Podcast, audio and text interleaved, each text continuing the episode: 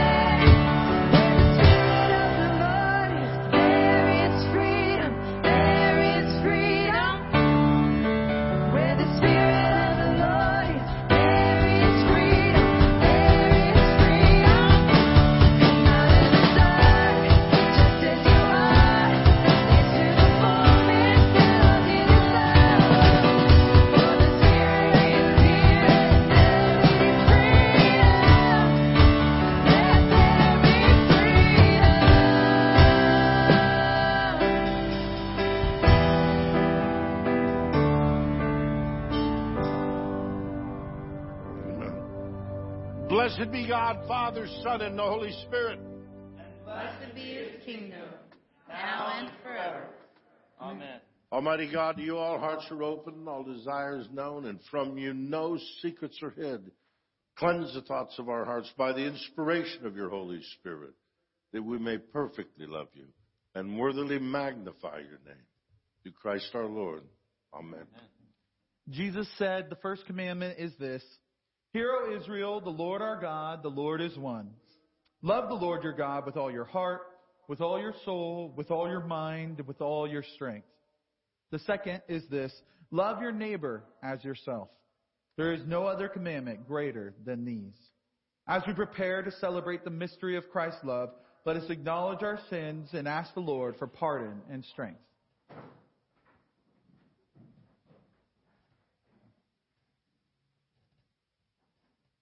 Most merciful God, I confess that I have sinned against you in thought, word, and deed, by what I have done and by what I have left undone. I have not loved you with my whole heart. I have not loved my neighbors as myself. I am truly sorry and I humbly repent. For the sake of your Son, Jesus Christ, have mercy on me and forgive me, that I may delight in your will and walk in your ways to the glory of your name. Amen.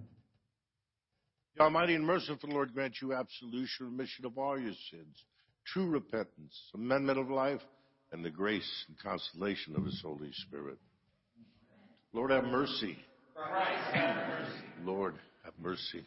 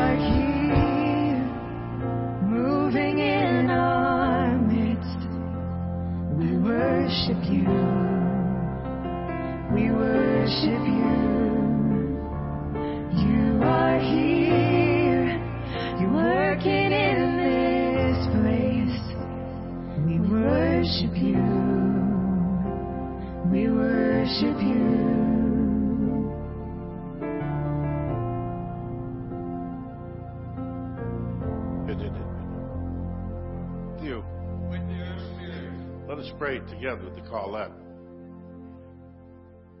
O God, who before the passion of your only begotten Son revealed his glory upon the holy mount, grant, grant to us that we, beholding the light of his countenance, may be strengthened to bear our cross and to be changed into his likeness from glory to glory. Through Jesus Christ our Lord, who lives and reigns with you in the Holy Spirit, one God, now ever and ever. Amen.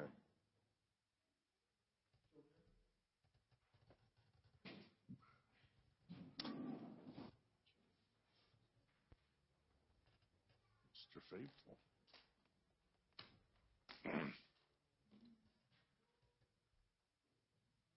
Hi, kids.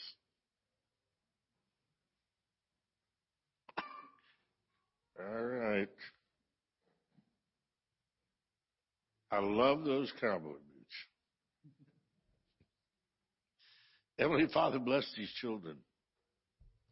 Bless these children and just impose on us, Lord, an understanding of our responsibility towards these children. Not to be taken lightly, but Lord, to be a focus and a mighty part of every adult's life. In Jesus' name, amen. amen. See you guys.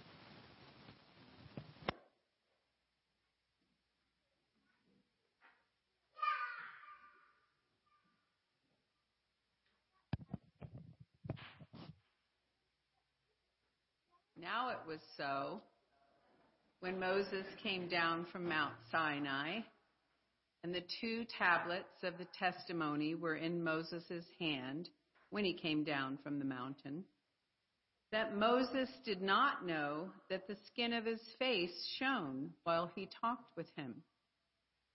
So when Aaron and all the children of Israel saw Moses, behold, the skin of his face shone, and they were afraid to come near him. Then Moses called to them, and Aaron and all the rulers of the congregation returned to him, and Moses talked with them. Afterward, all the children of Israel came near, and he gave them as commandments all that the Lord had spoken with him on Mount Sinai. And when Moses had finished speaking with them, he put a veil on his face. But whenever Moses went in before the Lord to speak with him, he would take the veil off until he came out. And he would come out and speak to the children of Israel whatever he had been commanded. And whenever the children of Israel saw the face of Moses, that the skin of Moses' face shone, then Moses would put the veil on his face again until he went in to speak with him. The word of the Lord. Thank you to God. Please stand, reading the psalm. This morning's psalm is Psalm 99. Please respond by the asterisk. The Lord reigns. Let the peoples tremble. Dwell between the cherubim. Let the earth be moved. The Lord is great in Zion. He is high above all the peoples. Let the people, excuse me, let the praise your great and awesome name. He is holy. The king's strength also loves justice. You have established equity. You have executed justice and righteousness. Exalt the Lord our God and worship at his footstool. He is holy. Moses and Aaron were among his priests, and Samuel was among those who called upon his name. They called upon the Lord, and he answered them. He spoke to them in the cloudy pillar. They kept his testimonies and the ordinance he gave them. You answered them, O Lord our God. You were to them God who forgives, though you took vengeance on their deeds. Exalt the Lord our God and worship at his holy hill. For the Lord our God is holy. Glory be to the Father, and to the Son, and to the Holy Spirit. As it was in the beginning, it is now, and will be forever. Amen.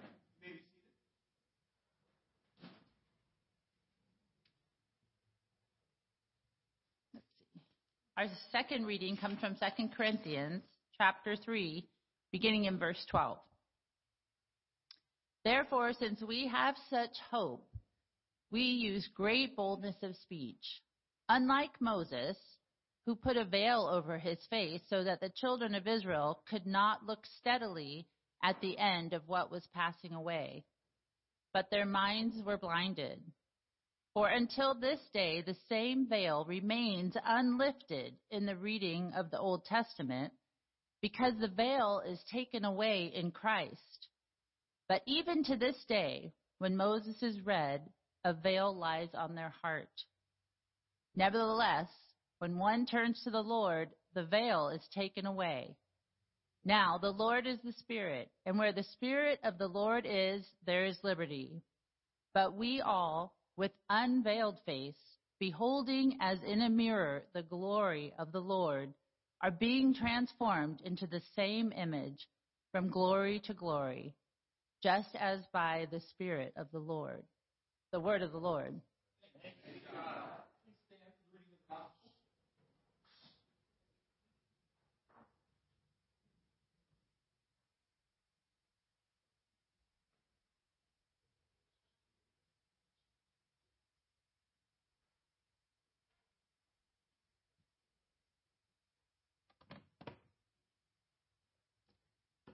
The Holy Gospel of our Lord Jesus Christ according to St. Luke.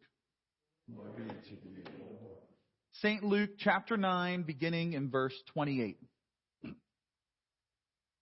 Now it came to pass about eight days after these sayings that he took Peter, John, and James and went up to the mountain to pray. As he prayed, the appearance of his face was altered, and his robe became, his robe became white and glistening. And behold, two men talked with him, who were Moses and Elijah, who appeared in glory and spoke of his decease, which he was about to accomplish at Jerusalem. But Peter and those with him were heavy with sleep. And when they were fully awake, they saw his glory and the two men who stood with him. Then it happened, as they were parting from him, that Peter said to Jesus, Master, it is good for us to be here, and let us make three tabernacles, one for you, one for Moses, and one for Elijah, not knowing what he said. While he was saying this, a cloud came and overshadowed them, and they were fearful as they entered the cloud. And a voice came out of the cloud saying, This is my beloved Son. Hear him.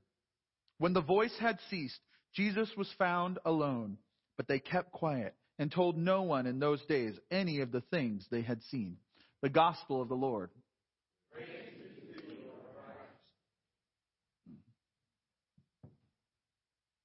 You may be seated. Just open with a word of prayer. Father, we look to you this day not just to learn more knowledge about who you are, but to be transformed by who you are. We pray in this world that sees lots of darkness, that you would once again shine forth as the light of the world in our midst and around the world. In Jesus' name, amen. So we have today Transfiguration Sunday. All of the readings are about the transfiguration of Christ, the holiness of God. And the question that goes through my mind as I'm thinking about how to start today is what does it matter that a first century carpenter glowed on a hill in a world full of war and suffering and division? What does it matter that Jesus was transfigured? We can sometimes just kind of take it as a part of our Christian belief, uh, the story we've heard a hundred times. But I want to remind us today as we begin, it matters because the reality of the world is found in the transfigured Christ. That truly the kingdoms of this world are become the kingdom of our God. And that no matter what war we are facing, what pestilence, suffering we are facing, the deeper truth is that God, the King, the Prince of Peace, is Lord over all. And so as we talk through the implications of the transfiguration, I just want to remind us this morning that we actually have authority and power as followers, as servants of that king to preach peace to those who are lost.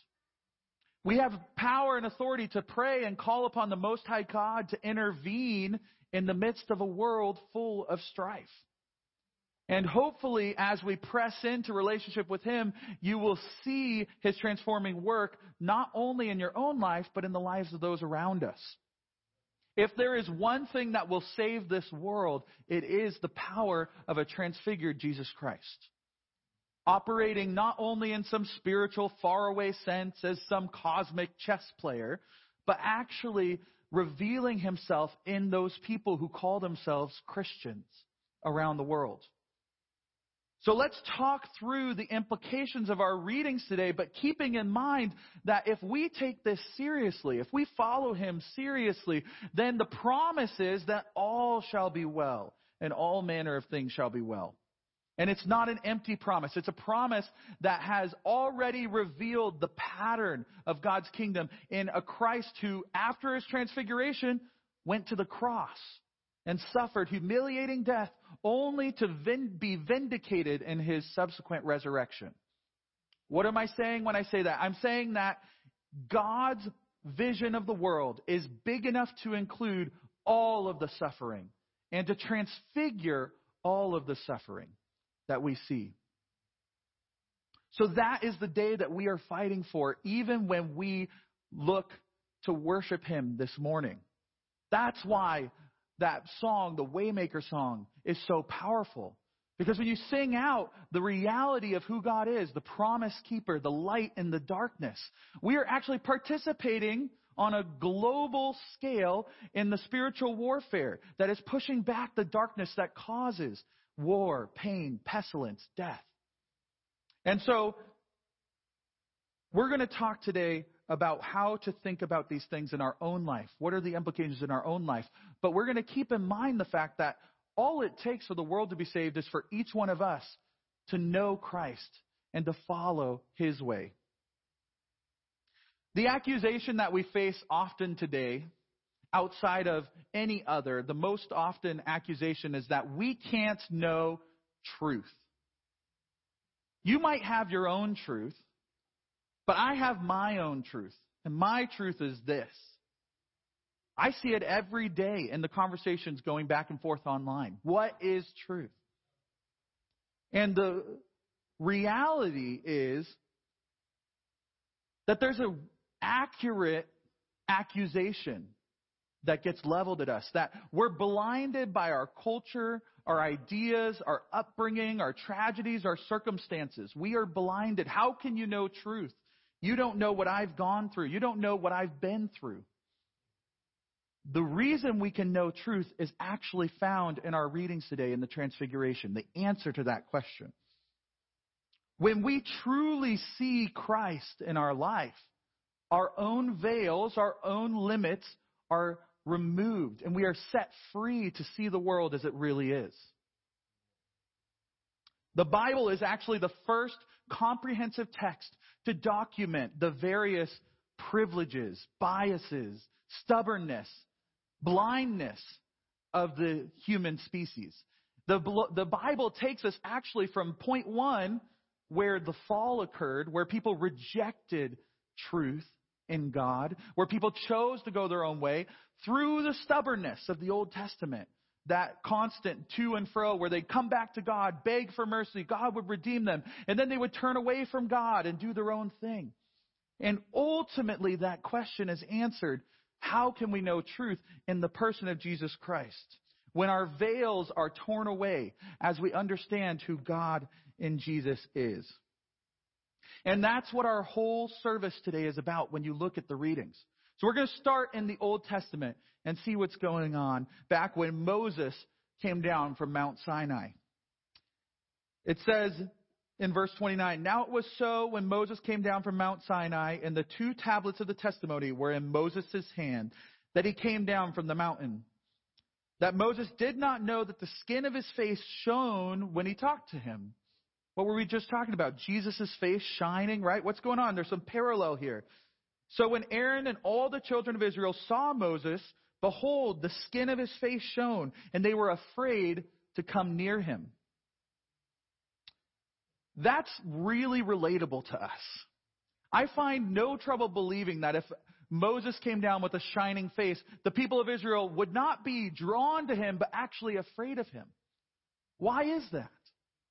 Well, what happens, you see, when people are going down their own path, the one thing that they don't want to see is the light. When people have chosen, these are the same people who just melted down all their gold and made it into a golden calf to worship it. When they have chosen to walk away, light is the thing that the darkness fears. And I don't want to make it too metaphorical. In our own lives, when we choose to do our own thing, you know who I don't want to know about it? My dad. My Christian, holy Father Ed. I don't want him to know when I'm spending my money unwisely or when I'm having a temper tantrum or whatever I'm doing. And trust me, temper tantrums are not just for the young. I've seen it in my own self. We all know we've been there where we're doing our own thing, where we're willfully choosing to do things we know are wrong. What do you want at that point? You don't want the light. You don't want Moses with his face shining coming down into your midst. And so what do we do? He, they, they, they're afraid of him, so Moses puts a veil on so it would be softer, so they wouldn't be so intimidated by the reality of God. And what lights up Moses' face? What transfigures him? Seeing God.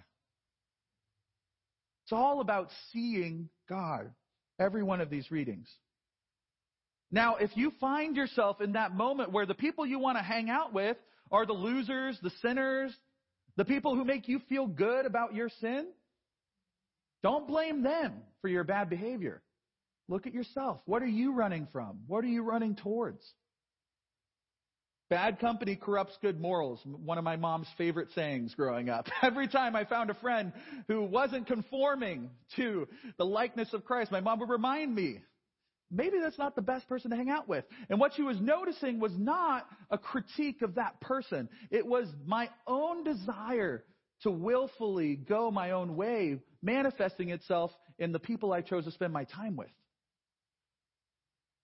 Now, the question that we have to ask is, who are we surrounding ourselves with?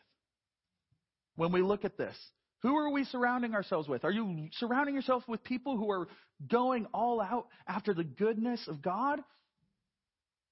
It's a question that's worth asking. And then we move, so Moses has this experience where he has the glory of God reflected in his face. He wears the veil. And then we move forward to our gospel lesson today and we look at what happens with Jesus. Now it came to pass about eight days after these sayings that he took Peter, John, and James and went up to the mountain to pray. And as he prayed, the appearance of his face was altered, and his robe became white and glistening. Now, there's a way of reading this that's kind of silly. So we started to glow. What matters? But we know when we read that, that they're talking about more than just light emanating from him. They're talking about a presence of the holiness of God, a revelation of who Jesus really is. One of the illustrations that this reminds me of, because sometimes the transfiguration can just be hard to wrap my mind around as I try and think about it and the implications. There's a story that C.S. Lewis tells in a book called Perelandra. And the basic premise, it's kind of a, a fable, kind of drawn out. And the basic premise is imagine, imagine that God created on the planet Venus a new man and a new woman. Not like Adam and Eve, but the same concept. And they're put in a garden. And the enemy comes and tempts them. But instead of falling like Adam and Eve did, instead these two are able to resist temptation. And it's, it's, a, it's an imagination. Uh, that question is what drives the whole story. What would it look like if humanity had never fallen? And we get an answer in the main character who comes and he falls before these two glorious humans, a man and a woman who rejected the fall, who never sinned. And it's got this beautiful passage where it says, When at last Ransom raised his eyes from their four blessed feet, he found himself involuntarily speaking, though his voice was broken and his eyes dimmed. And he talks to these two, these Adam and Eve who never fell. Do not move away. Do not raise me up. I have never before seen a man or a woman. I have lived all my life among shadows and broken images. Oh, my father, my mother, my Lord, and my lady, do not move. Do not answer me yet. My own father and mother I have never seen. Take me for your son.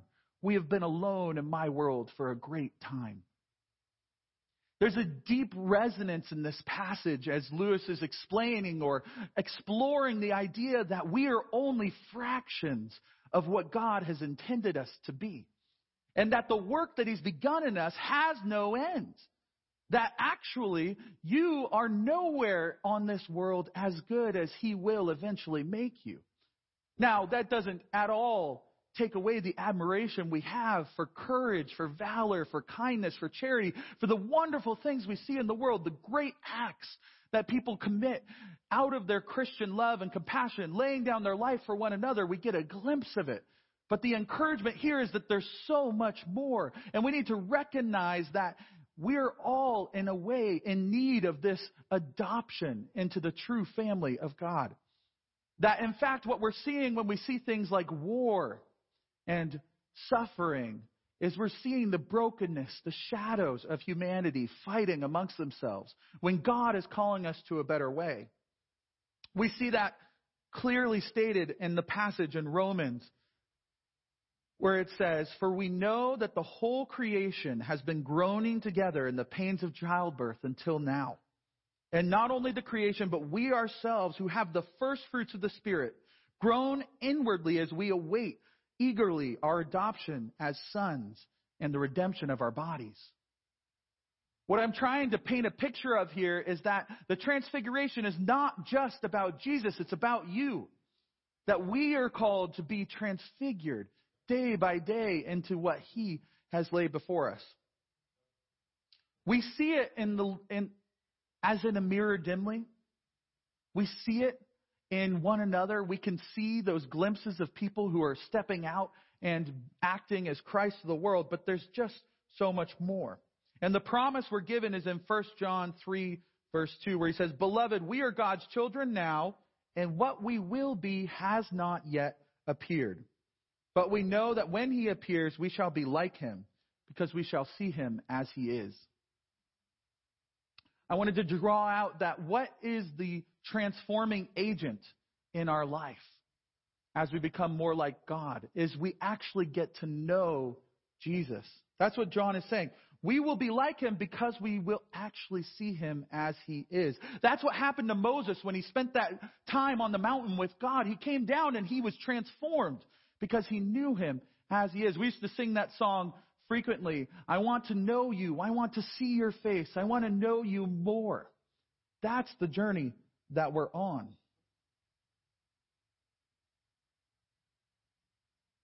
And then he makes the connection clear in Luke between Moses and his veiled face and Jesus with his transfiguration. Where the disciples are waking up, and behold, two men talked with him, who were Moses and Elijah, who appeared in glory and spoke of his decease which he was about to accomplish at Jerusalem. So, what's the point in this transfiguration story of bringing Moses and Elijah? Well, all it's saying is that the entire Old Testament was pointing to this moment. The law and the prophets were pointing to Jesus, were pointing to the transfigured Jesus. And then it has this great phrase that I had to bring up as we look this week to head into Lent. And it says, And they spoke of his decease, which he was about to accomplish in Jerusalem.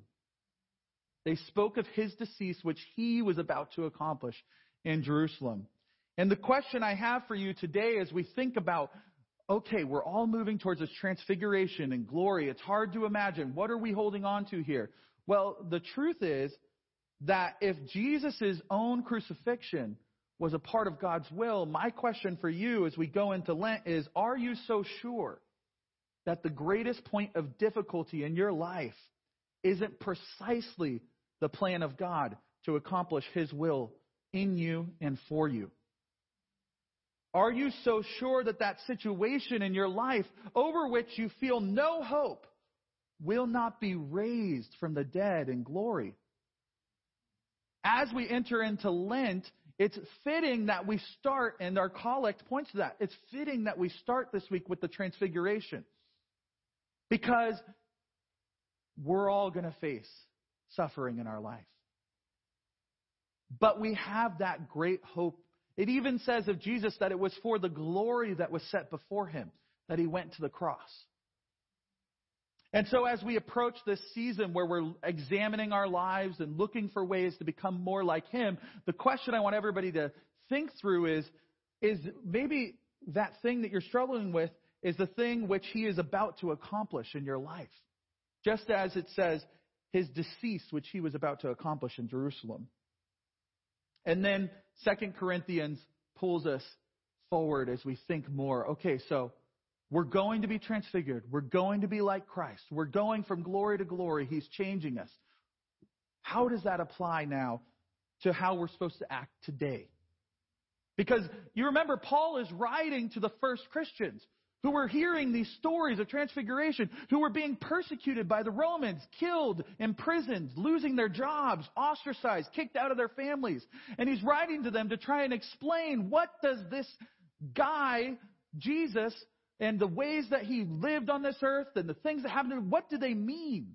And so Paul's explaining to them, not from a theological perspective, not trying to make them PhDs, but actually trying to talk to them where they were at and saying, how should you act in the world? And he says, therefore, since we have such hope, we use great boldness of speech. Unlike Moses, who put a veil over his face so that the children of Israel could not look steadily at the end of what was passing away, but their minds were blinded. For until this day, the same veil remains unlifted in reading the Old Testament, because the veil is taken away in Christ. But even to this day, when Moses is read, a veil lies on their heart. Nevertheless, when one turns to the Lord, the veil is taken away. So there's an acknowledgement that yes, we all, and he's specifically talking about the Jews who rejected Christ, but he's talking in general terms, we all have a veil that needed to be taken away. How do we overcome our biases, our privilege, our skin color, our culture, our everything that clouds our vision? Well, we overcome it by turning to Jesus.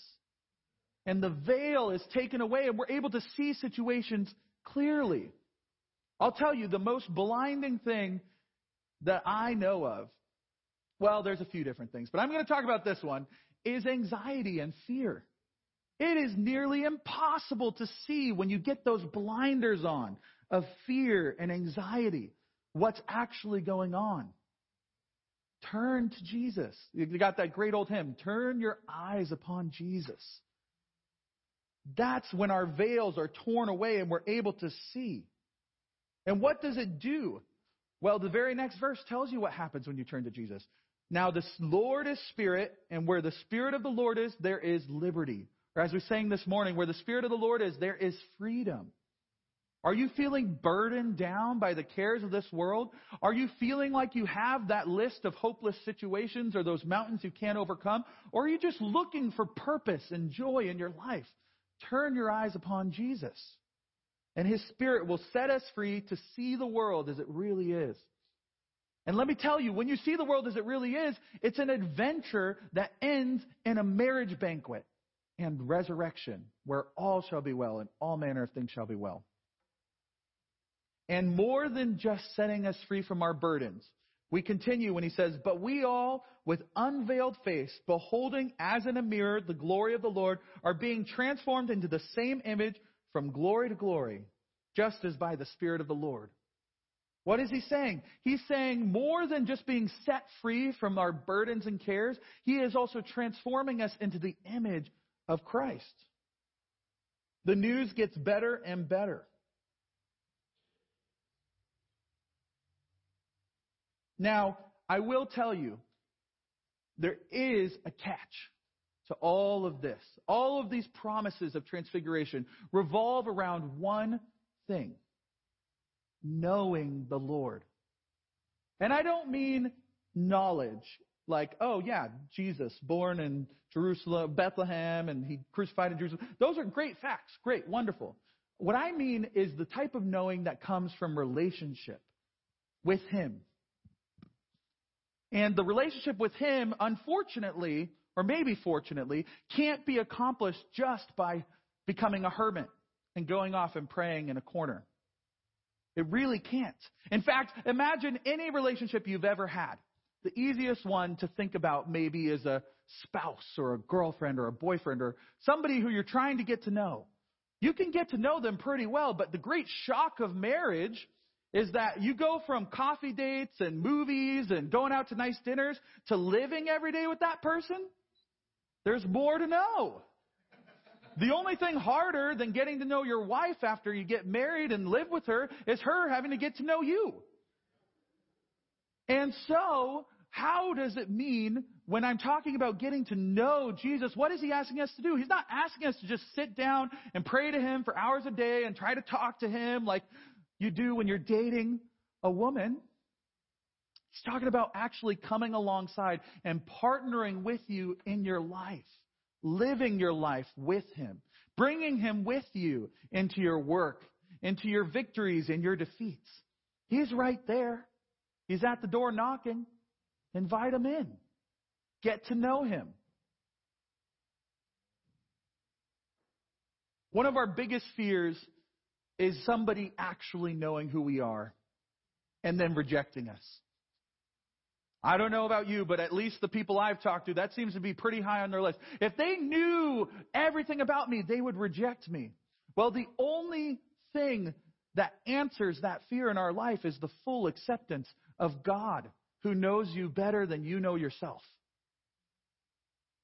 Conquer your fear and bring God even into your brokenness.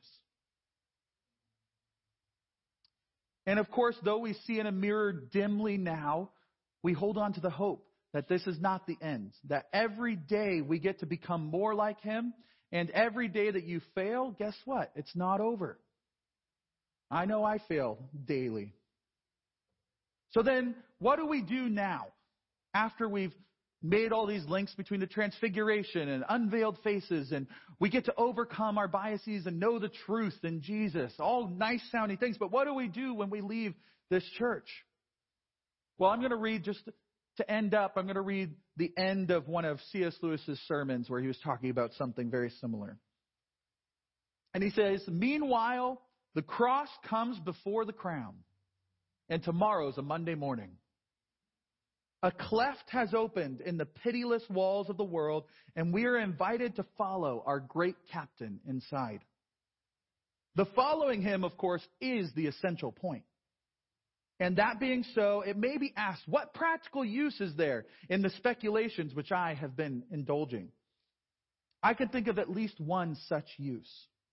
It may be possible for each to think too much of his own potential glory hereafter but it is hardly possible for him to think too often or too deeply about that glory of his neighbor.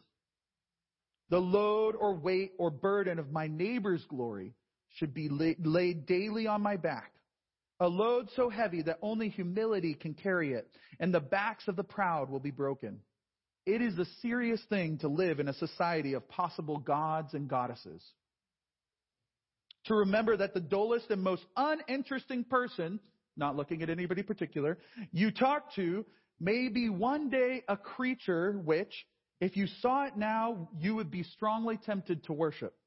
Or else a horror and a corruption such as if you now meet only in a nightmare.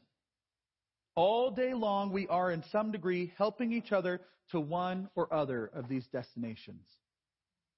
So as we go forth from here and we talk about the fact that our destination is transfiguration. Remember that so is your neighbors. So are the people in the body of Christ.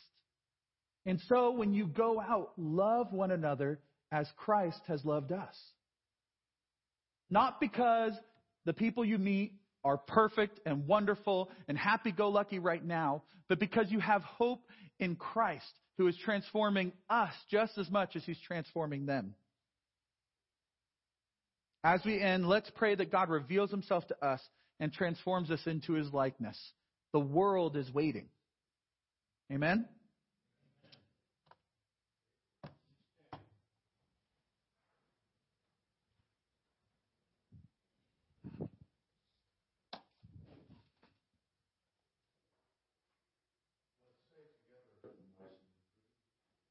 Believe in one God, the, the Father, Father Almighty maker of heaven and earth, and of all things visible and invisible. and in one Lord Jesus Christ, the only begotten Son of God, begotten of his Father before all worlds, God of God, light of light, very God of very God, begotten, not made, being of one spirit with the Spirit, by whom all things were made, who for us men and for our salvation came down from heaven and was incarnate by the Holy Spirit and the Virgin Mary, and was made man, and was crucified also for us under Pontius Pilate. He suffered and was buried. And the third day he rose again, according to the Scriptures, and ascended into heaven, and is seated on the right hand of the Father. And he shall come again with glory to judge the living and the dead, whose kingdom shall have no end. And I believe in the Holy Spirit, the Lord and giver of life, who proceeds from the Father, who with the Father and the Son together is worshipped and glorified, who has spoken through the prophets. And I believe in one holy, Catholic, and Apostolic Church. I acknowledge in baptism for the remission of sins, and I look for the resurrection of the dead and the life of the world to come. Amen. Brothers and sisters, God the Father has made a covenant of love with us through his Son, Jesus Christ. Therefore, we may approach him with great confidence for all our needs and for those of the whole world. That Christians everywhere will humble themselves and seek unity with all believers of the Christian faith on essential matters and respect each other's differences on non essential matters. Lord, in your mercy, hear our prayers. That the Christian church throughout the world, especially in third world countries, will have access to the resources they need to further God's kingdom and meet the needs of their people. Lord, in your mercy, hear our prayers. That government leaders will work tirelessly to overcome corruption, poverty, injustice, and violence in society. Lord, in your mercy, hear our prayers. That the Holy Spirit will pour out his gifts abundantly upon his people. Lord, in your mercy, hear our prayers. That we will glorify God in all that we say and do. Lord, in your mercy, hear our prayers. That those who defend us at home and abroad will be protected by the mercy of God. Lord, in your mercy, hear our prayers. That the poor, the hungry, and the homeless will find help from God's people and see God as their provider. Lord, in your mercy, hear our prayers. O Lord Jesus, servant and master, bringer of peace and reconciliation, with deep sorrow and concern, we cry out to you for the beginnings of this war now occurring in Ukraine. We long for you to arrest this violence and destruction, to bring this war to a just end, and for your protection for all innocent victims and everyone directly involved in military action in Ukraine and in Russia. Lord, in your mercy, hear our prayer. Almighty God, there's no God in heaven above, nor on the earth below, like you. Hear our prayer and give us the grace to do your holy will. We ask this through Christ our Lord. Amen. Amen. Peace, the Lord, be always with you. And with your spirit. Turn and greet your neighbor with the peace. Peace.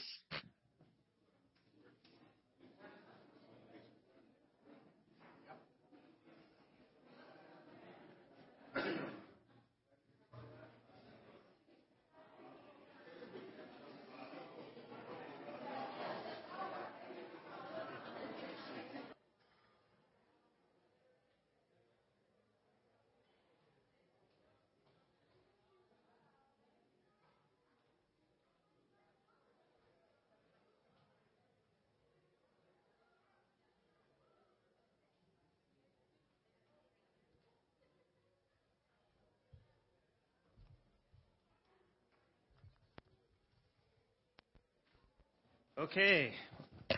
Breakfast for dinner. uh, Tuesday, we have our, our Shrove Tuesday celebration, the last day of ordinary times before Lent, and we celebrate by having breakfast for dinner. So uh, come come here on Tuesday night. Uh, as I told our, our home groups, if, if you can help with setup, try to be here by about 5:30 um, and we'll set up the tables and all that kind of stuff. I know Michael's in charge of the kitchen. I think he's got enough people there. But then also, if you can't get here early, plan on staying for teardown. You know, try and pick one of those things and do it.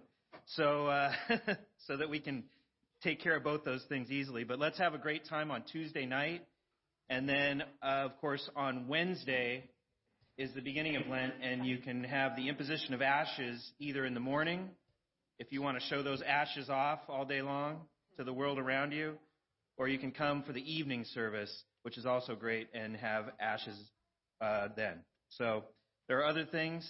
Pay attention to your email, and we'll go from there. Amen.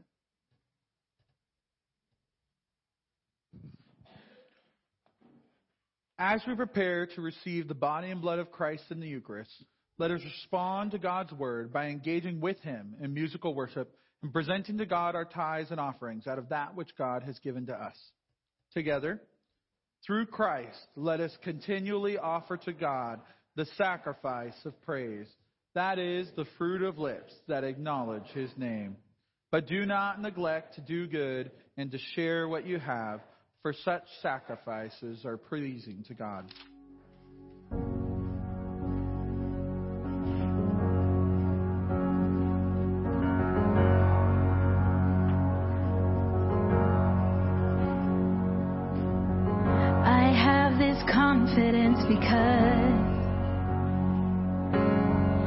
I've seen the faithfulness of God. The still inside the storm, the promise of the shore. I trust the power of your word. Enough to seek your kingdom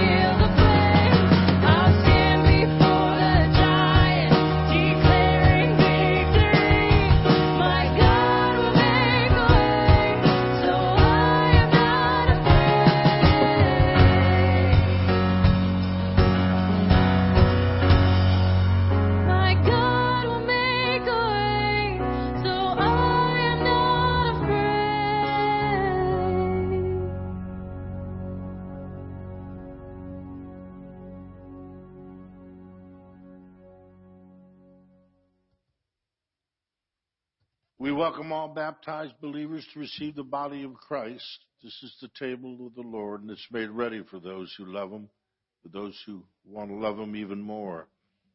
Come if you have much faith. Come if you have little. Come if you have tried and failed. Come because it's the Lord who invites you. This is His table.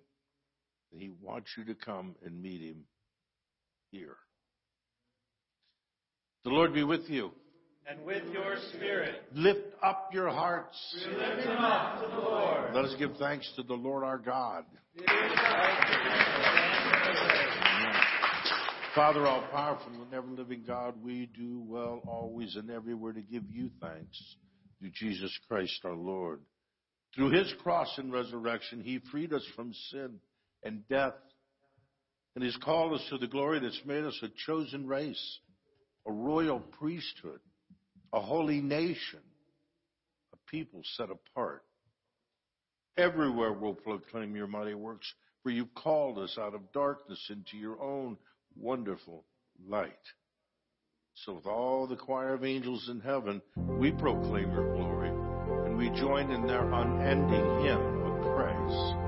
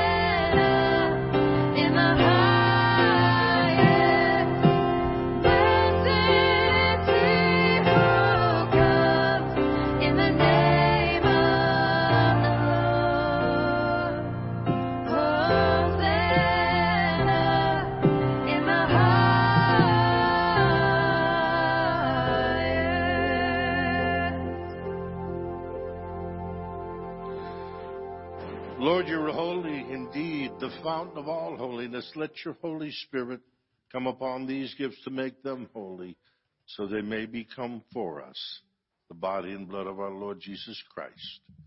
Before he's given up to death, the death he freely accepted, he took bread and he gave you thanks. He broke it and he gave it to his disciples and he said, Take, eat, this is my body, which is given for you. Do this in remembrance of me.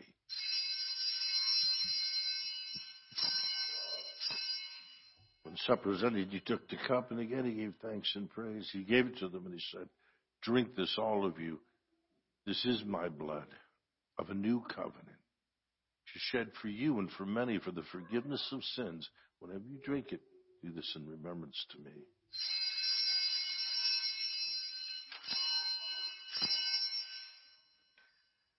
And so we proclaim this mystery of faith. Christ, Christ has died. died. Christ, Christ is is risen. And Christ, Christ will come again. In memory of his death and resurrection, we offer you, Father, this life-giving bread and this saving cup. We thank you for counting us worthy to stand in your presence and to serve you. May all of us who share in the body and blood of Jesus be brought together in unity by the Holy Spirit. Lord, remember your church throughout the world. Make us grow in love, together with our patriarch, Craig, and all of our clergy. And Lord, remember this day all who are sick or infirmed in spirit, soul, or body. We hold up Connie and Susan and Serena and Naomi, Sonja, Sandra, Karen, Tammy, Denisha, Dan, Marielle, and Giovanni, our Marines and sailors at Camp Pendleton, and all of our armed forces. Draw our hearts to remember the poor and the broken. Especially hold up today the people of Estonia fighting for their freedom. As we receive the body and blood of Jesus, may we be transformed to become the body of Christ to the world. Have mercy on us all. Make us worthy to share eternal life with the apostles and the martyrs, all the saints who've gone before us. May we praise you and union with them We give you glory through your Son, Jesus Christ, by him and with him and in him in the unity of the Holy Spirit. All honor and glory is yours, Almighty God and Father, now and forever. Amen. Jesus taught us to call God our Father, and we have courage to pray. Our Father, who art in heaven, hallowed be thy name. Thy kingdom come, thy will be done, on earth as it is in heaven. Give us this day our daily bread, and forgive us our trespasses, as we forgive those who trespass against us. And lead us not into temptation, but deliver us from evil. For thine is the kingdom, and the power, and the glory, forever and ever. Amen. Hallelujah. Christ, our Passover, sacrificed for us. Therefore, let us keep the feast. Hallelujah. O Lamb of God, you take away the sins of the world. Have mercy upon us. O Lamb of God, you take away the sins of the world. Have mercy upon us. Lamb of God, you take away the sins of the world. Grant us thy peace. The gifts of God for the people of God, take them in remembrance that Christ died for you. Feed on them in your heart with thanksgiving. Blessed are those who called to the supper.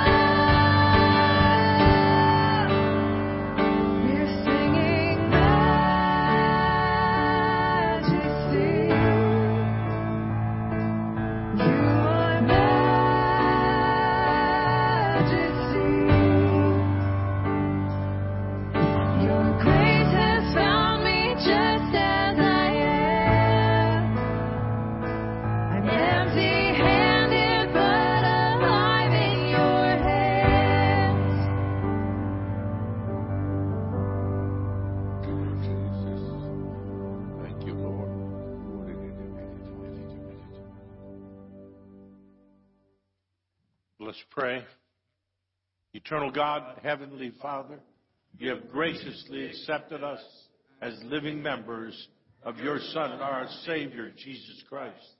And you have fed us with spiritual food in the sacrament of his body and blood. Send us now into the world in peace and grant us strength and courage to love and serve you with gladness and singleness of heart. Through Christ our Lord. Amen. Saint Michael the Archangel, defend us in the battle and be our protection against the wickedness and snares of the devil. May God rebuke him, we humbly pray. Indeed, thou, a prince of the heavenly host, by the power of God, cast into hell Satan and all evil spirits who wander through the world seeking the ruin of our souls.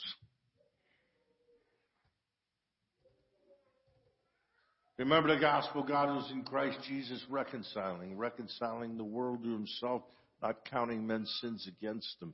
And he loves us. He's forgiven us, not mad at us. And he'll never leave us. He'll never forsake us. And the blessing of God Almighty, the Father, the Son, and the Holy Spirit be amongst you and remain with you always. Amen. But I'm not afraid.